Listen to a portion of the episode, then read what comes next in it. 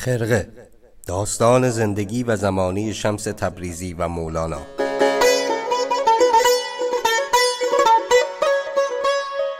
فصل دوم. مولانا سفر از بلخ تا گونیه. سلام. من محسن بلحسنی هستم و اینجا پادکست خرقه است.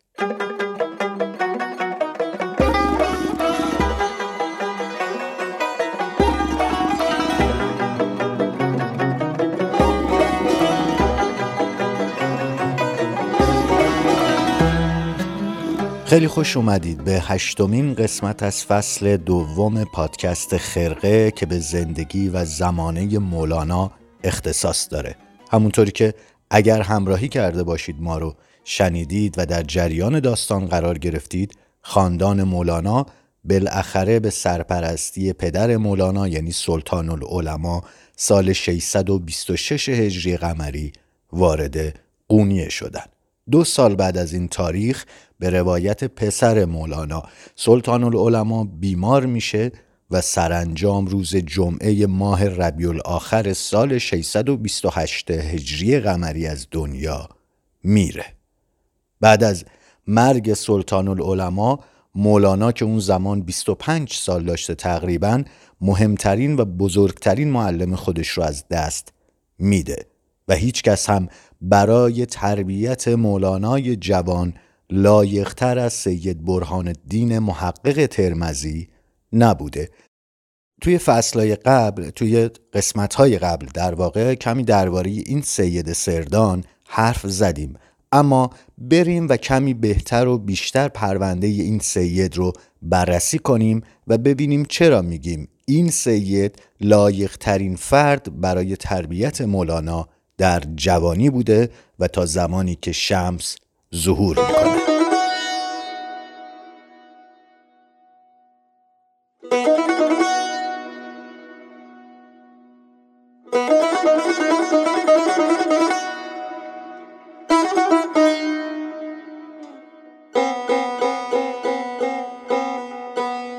سید برهان الدین محقق ترمزی یا ترمزی معروف به سید سردان عارف صدی هفتم هجریه.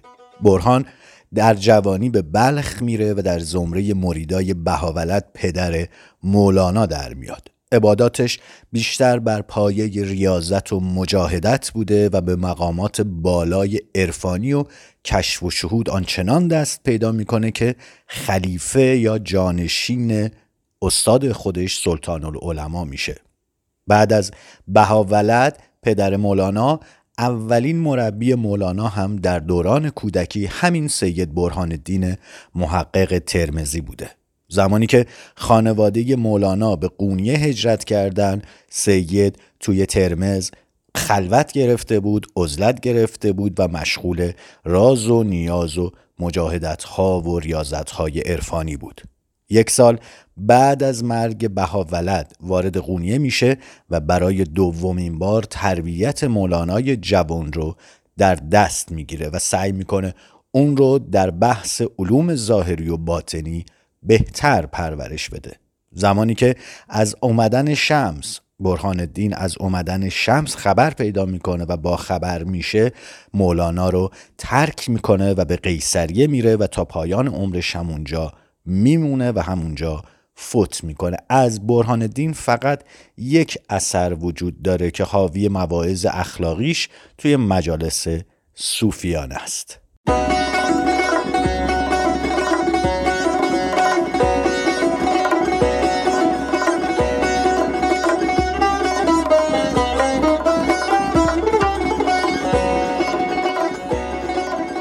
همونطوری که گفتیم برهان الدین فردی زاهد و ریاضت طلب بود و وصول به مرحله انسانیت رو تنها در گروه ریاضت و مجاهده می‌دونست. درباره مدت چله نشینی های اون اختلاف نظر زیادی وجود داره به گفته مناقب العارفین احمد افلاکی چله نشینی اون چهل روز طول کشیده اما برخی آثار دیگه ریاضت اون رو دوازده سال ثبت کردن در هر صورت برهان الدین بعد از این چله نشینی به کشف و شهودهایی دست پیدا کرد و به جایی رسید که یکی از برترین مریدای بهاولد پدر مولانا شد.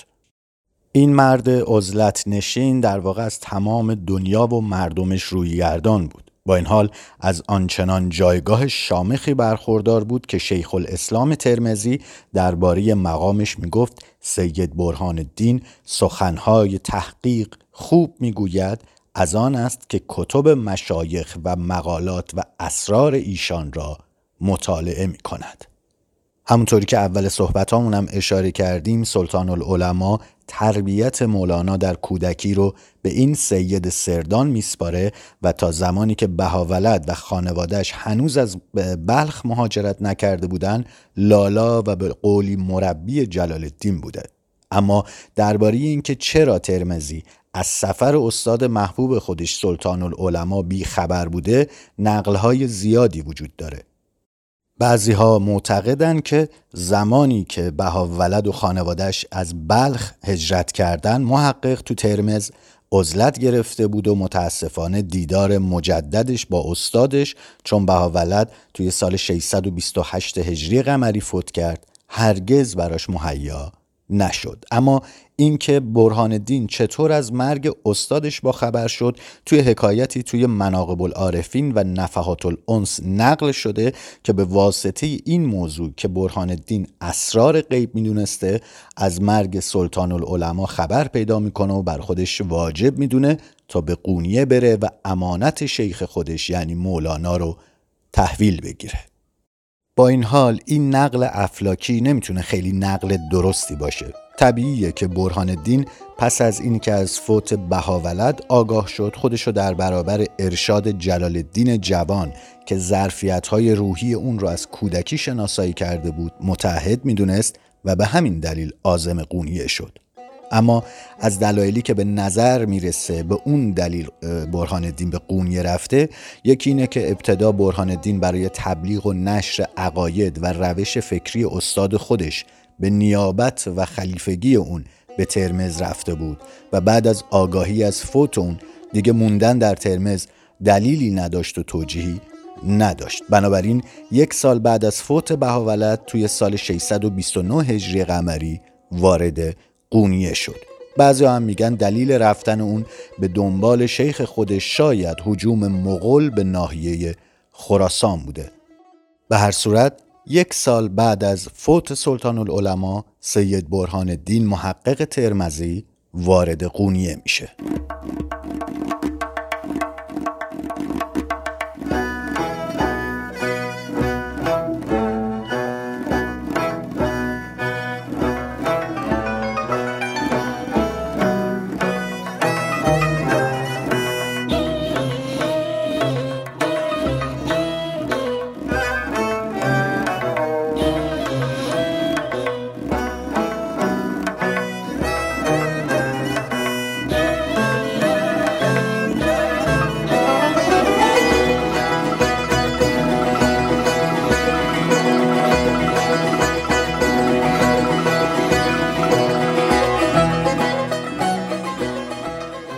اینکه سید برهان الدین چطور رد خانواده مولانا و سلطان العلماء رو پیدا می‌کنه گفته میشه برهان الدین توی مکه از طریق حاجی ها نشانه ای از بهاولد توی روم پیدا می‌کنه. زمانی که برهان الدین به قونیه می‌رسه مولانای 25 ساله توی لارنده سر می‌کنه و واعظی مشهور بوده که بین طبقات مختلف مردم هم نفوذ چشمگیری داشته که توی قسمت قبل دربارهش صحبت کردیم. ورود ترمزی به قونیه بر اساس روایت افلاکی اینطوری بوده که در بد و ورود به قونیه در مسجد سنجاری اقامت می‌کنه و نامه‌ای به مولانا می‌نویسه تا به قونیه برگرده. درباره این موضوع هم با هم حرف زدیم. مولانا هم به محض اینکه نامه رو دریافت می‌کنه به قونیه برمیگرده ولی توی ولدنامه این روایتی که الان گفتیم و افلاکی ذکر می‌کنه هیچ اشاره بهش نشده و پسر مولانا اصلا اشاره به این موضوع نمی‌کنه. به هر صورت وقتی مولانا به قونیه برمیگرده ترمزی رو توی حجره توی مدرسه سکونت میده و شیخ ترمزی نه سال به تربیت مولانا می‌پردازه. برای مولانای آزرد خاطر و غمگین از مرگ پدر دیدار برهان الدین مایه آرامش دوباره میشه چون مولانا حضور دوباره پدر خودش رو در کنار این استاد قدیمی حس می‌کنه. گفته میشه برهان الدین به سبب طرز حرف زدن و منبر رفتن و لحنی که داشته بسیار شبیه بهاولد بوده. به همین خاطرم مریدای بهاولد مرید اون میشن. برهان الدین مولانا رو مجبور یا موظف می‌کنه تا کتاب پدرش یعنی معارف رو که مجموع یادداشت‌های شخصی و واردات روحانی سلطان العلماء بوده رو بخونه و در احوالات پدرش تعمل کنه. گفته میشه هزار بار این کتاب رو مولانا خوند. از طرف دیگه مولانا رو موظف سفر کرد. برهان الدین معتقد بود که توقف مولانا در مجالس وعظ مانع پیشرفته. مولانا میشه به همین سبب از اون خواست که سفر کنه و بیاموزه و با بزرگان دیگر نشست و برخواست داشته باشه. توی زمان غیبت مولوی برهان الدین کهنسال به قونیه نزد خانواده او می‌رفت و خودش رو در برابر تربیت فرزندان مولانا هم موظف می‌دونست. بعد از بازگشت مولانا از شام یا همون سوریه و دمشق که قبلا دربارش صحبت کردیم و گفتیم افلاکی معتقده که هفت سال طول کشید برهان الدین متوجه شد که مولانا در علوم ظاهری به کمال رسیده. سلطان ولدم توی ولدنامه خودش سلطان ولد منظورمون پسر مولاناست. توی ولدنامه از زبان برهان الدین اینطور می نویسه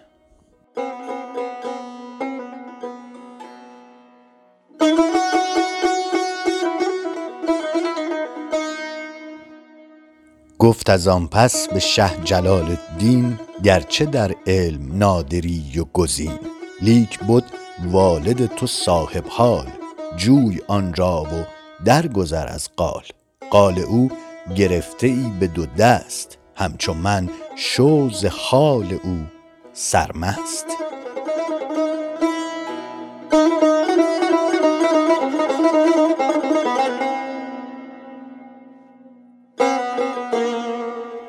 درباره دیدار برهان الدین و شمس تبریزی هم حکایت های فراوانی وجود داره مثلا گفته میشه وقتی برای اولین بار شمس تبریزی به قونیه اومد ترمزی با اون ملاقات کرد با این حال می‌دونست که با شمس توی اقلیم نمی گنجند.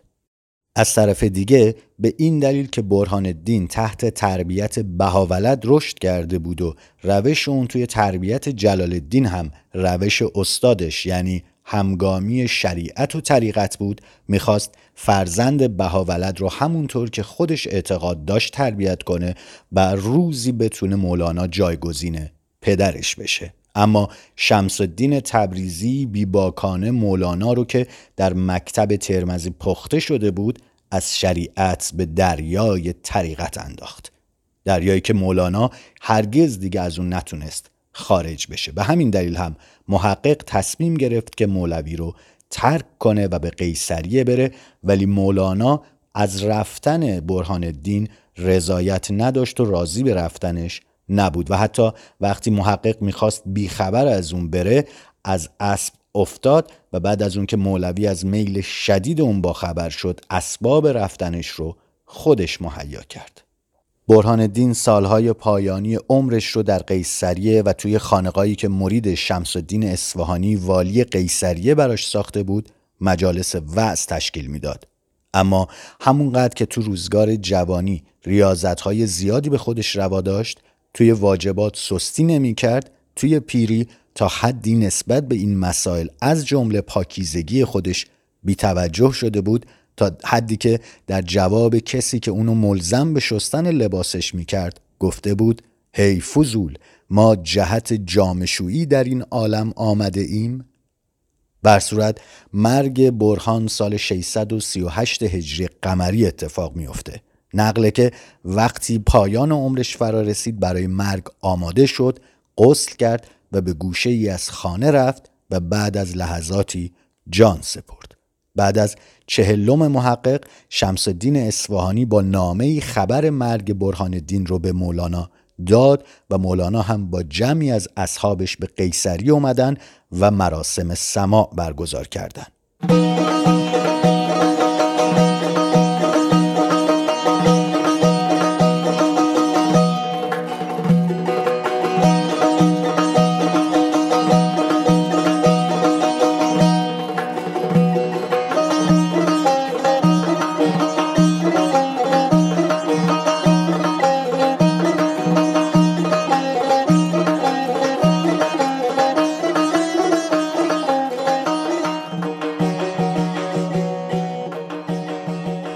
از شاگردای برجسته برهان الدین میشه به مولانا صلاح الدین زرکوب شمس الدین اصفهانی اشاره کرد شیوه تربیتی برهان الدین هم اینطور بود که نه تنها به خودش بلکه به شاگرداش بسیار بسیار سخت می گرفت. روایت هایی از چله نشینی های مولانا به اجبار برهان الدین وجود داره که پرداختن بهشون کمی از حوصله این بحث خارجه.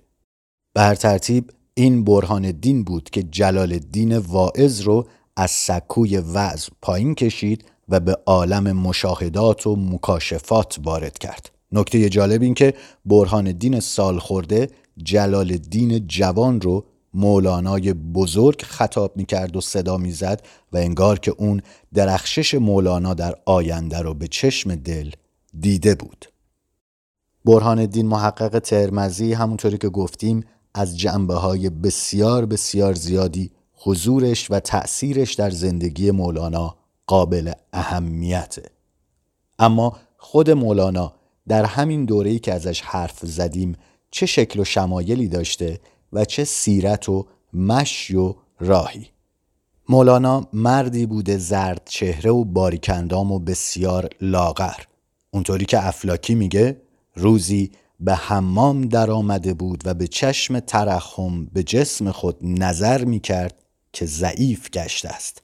فرمود که جمیع عمر از کسی شرمسار نگشتم اما امروز از جسم لاغر خود به قایت خجل شدم. این نکته برای کسانی که دنبال شکل و شمایلی از مولانا میگردن و سعی می‌کنن که شبیه سازی کنن چهره مولانا رو یا حداقل به شخصیتش و به تیپیکالش نزدیک بشن نکته قابل اهمیتیه. مولانا بسیار بسیار لاغر بوده. همونطوری که شمس بسیار بسیار لاغر و تکیده بوده. با این حال همونطوری که آقای افلاکی میگه در مناقب العارفین چشمهای بسیار بسیار تند و جذاب و پرشوری داشت به رقم لاغری و فرتوتی که داشت و هیچ آفریدهی نمی‌تونست از شدت درخشندگی به چشمهای مولانا زل بزنه و طولانی مدت بهش خیره بشه. لباس پوشیدن مردم اون زمان قواعد و قانونهای خاص خودش رو داشت و لباس پوشیدنهای اهل طریقت هم به همین شکل. لباس مولانا ابتدا دستار دانشمندانه و ردایی گشاد آستین بود و بعد از تبدیل طریقت و اتصالش به شمس فرجی یا همون لباسی تیر رنگ و کبود می پوشید و دستار دخانی به سرش میذاشت و تا آخر عمر هم این کسوت و این شماگل و این نحوه پوشش رو تغییر نداد.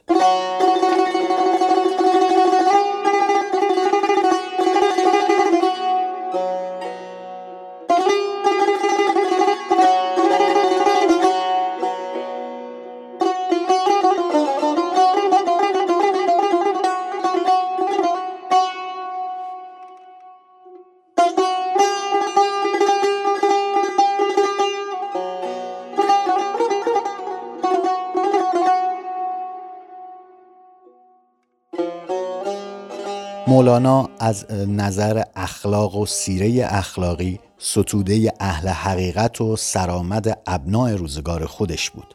تربیت اصلی اون که توی محیط پاک مذهبی و عرفانی با مراقبت پدری دانا و بزرگمنش مثل سلطان العلماء بهاولد دست داد شالوده و پی و بنیان محکمی بود که مولانا پایه اخلاق و سیره اخلاقی خودش رو به اون استوار کرد و بعد از اون که قدم تو جاده سلوک گذاشتم دست در دامن مردان خدا زد و چراغ دل معرفت خودش رو از این مردان ذخیره کرد و پرنور کرد و همچنان میراث پدر به لحاظ اخلاقی باهاش همراه بود. کمال مولانا توی جنبه های علمی و احاتش به اقوال گذشتگان و بزرگان روزگار خودش و همینطور هوش فطری و تربیت اصلیش با همدیگه جمع شده بودن و اونو به اقصا درجات اخلاق و مدارج انسانیت رسونده بودن. آخر کار هم که عشق بنیاد سوز شمس الدین آتش توی کارگاه هستی مولانا زد و اون رو از هر چیزی که کینتوزی بدنیتی و هر گونه شری جدا کرد و رنگ اصلاح طلبی کمال و خیر مطلق به اون زد. تعجبی نداره که تصور کنیم و باور داشته باشیم که مولانا یکی از صلح طلبترین شاعران و بزرگان جهان تا امروز بوده. مولانا یکی از صلح طلبترین آدمها در تاریخچه بشریته. به همین خاطر هم بود که توی زندگیش اصل صلح و سازش با تمام ملل و مذاهب رو مطرح کرد با همه یکی شد و هیچ فرقی بین مسلمون و یهود و ترسا نمیگذاشت. مریدای خودش رو هم به این مسئله رهنمون می‌کرد و بهشون تأکید می‌کرد که اینطور باشن. چنانکه روزی در سما گرم شده بود و مستقرق دیدار یار گشته حالها می‌کرد. ناگاه مستی به سما در آمد شورها می‌کرد و خود را بی خودوار به حضرت مولانا می‌زد. یاران و عزیزان او را رنجانیدند. فرمود که شراب او خورده است. شما بد مستی می کنید؟ گفتند او ترساست. گفتا او ترساست. شما چرا ترسا نیستید؟ سرنهاده مستغفر شدند. و این مطلب یعنی صلح و یگانگی با ملل که یکی از اصول اصلی مولاناست و خودش هم به اون عمل کرده و در آثار خودش به خصوص توی مصنوی بسیار بسیار به این مسئله پرداخته.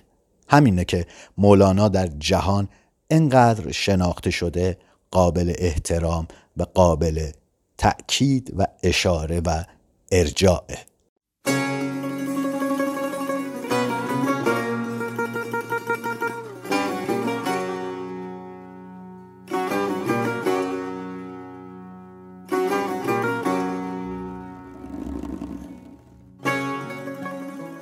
یکی دیگه از ویژگی های اخلاقی که از مولانا یاد می‌کنن اینه که مولانا به هر کسی می‌رسید چه طفل چه پیرزن چه پیرمرد و چه جوان تواضع می‌کرد و به کسی که جلوش تعظیم می‌کرد تعظیم می‌کرد. حالا چه کافر بوده چه مسلمان.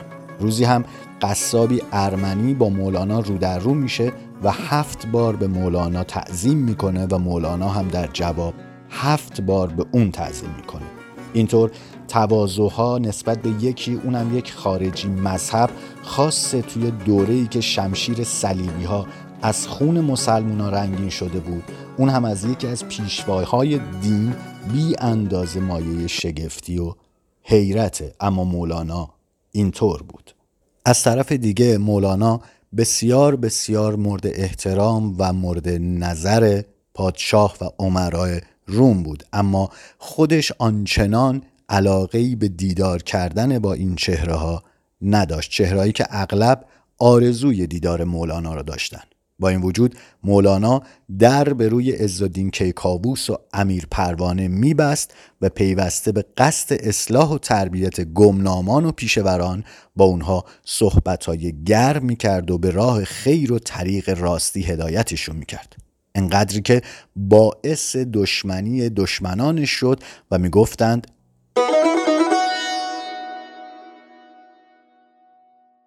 مریدان مولانا عجایب مردمانند اغلب عامل و محترفه شهرند. مردم فضلا و دانا اصلا گرد ایشان کمتر میگردند. هر کجا خیاطی و بزازی و بقالی که هست او را به مریدی قبول می کنند ولی مولانا به این سخنها اصلا گوش نمی‌داد و پرتو تربیت از ناقصان باز نمی گرفت یعنی بیشتر ترجیح می‌داد با این طبقه از جامعه نشست و برخواست کنه. و اینطور جواب می‌داد که اگر مریدان من نیک مردم بودندی خود من مرید ایشان می شدم از آن که بد مردم بودند به مریدیشان قبول کردم تا تبدیل یافته نیکو شوند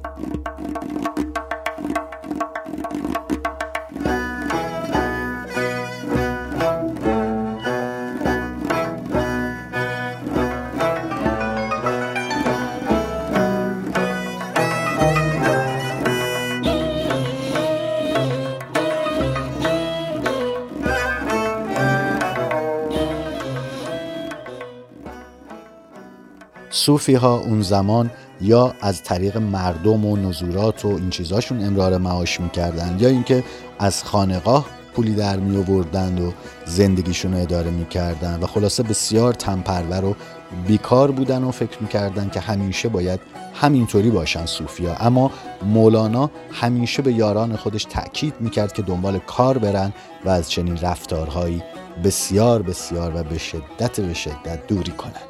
این نکته پایانی رو هم بگیم و این قسمت رو تمام کنیم.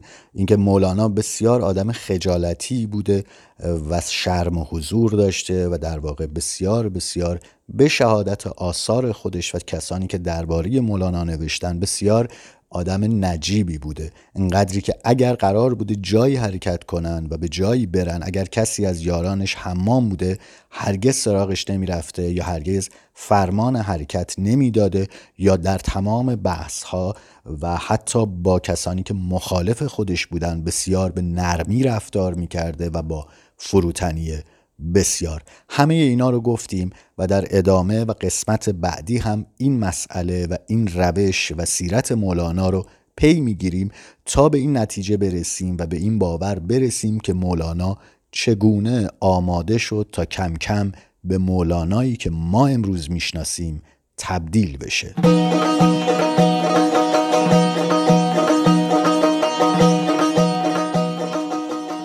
خسته نباشید.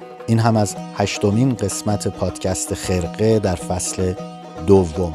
باور کنید آماده کردن و ارائه این مطالب اصلا کار ساده نیست و حداقل نیاز به چند روز یادداشت برداری داره تا بتونیم چیزی رو ارائه بدیم که مستند باشه و شرمنده بزرگان و اساتید نشیم.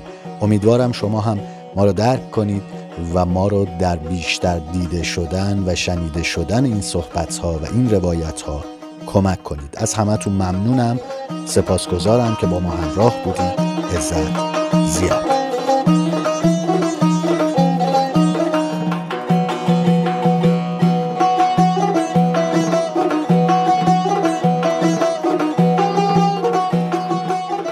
ما را در تلگرام، اینستاگرام و اپلیکیشن های پادگیر دنبال کنید و به دوستان خود معرفی کنید. خرقه. داستان زندگی و زمانی شمس تبریزی و مولانا. به روایت محسن بلحسنی